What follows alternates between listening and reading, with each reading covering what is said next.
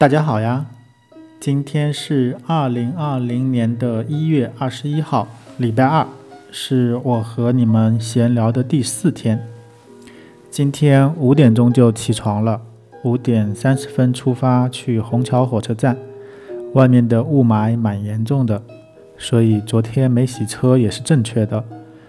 这个点虹桥火车站进站的那条快速路还是堵的。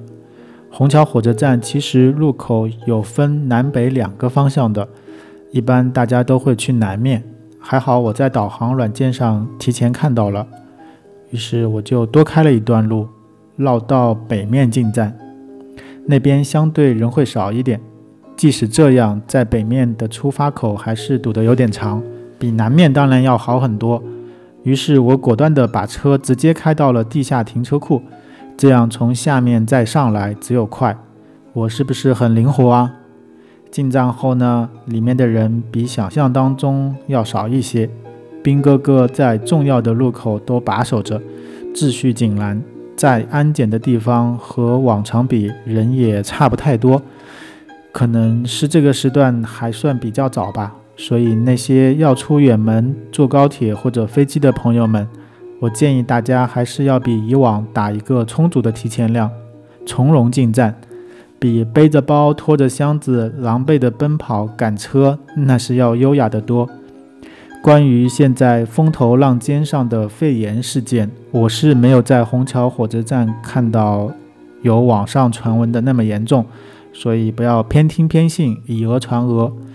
这让我不由得想起了多年前的非典，十多年前。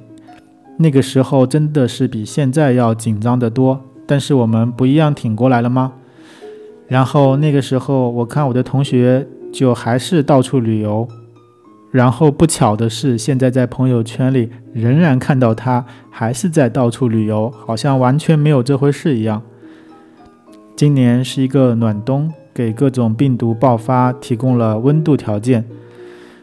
不论何时，大家还是要做好个人卫生，这是一个长效的事情，也是一个礼节、气质的问题。保证好自己的个人卫生，在这个春运的高峰，维护好公共的卫生，最大限度的避免病毒的爆发，从我做起。同时，也不用太过于紧张，请相信这些暂时的困难都是能够解决的。好了，今天依然是一个工作日。大家在岗的还是要打起精神来，站好最后的这几天岗。今天就聊到这里，我们下期再见。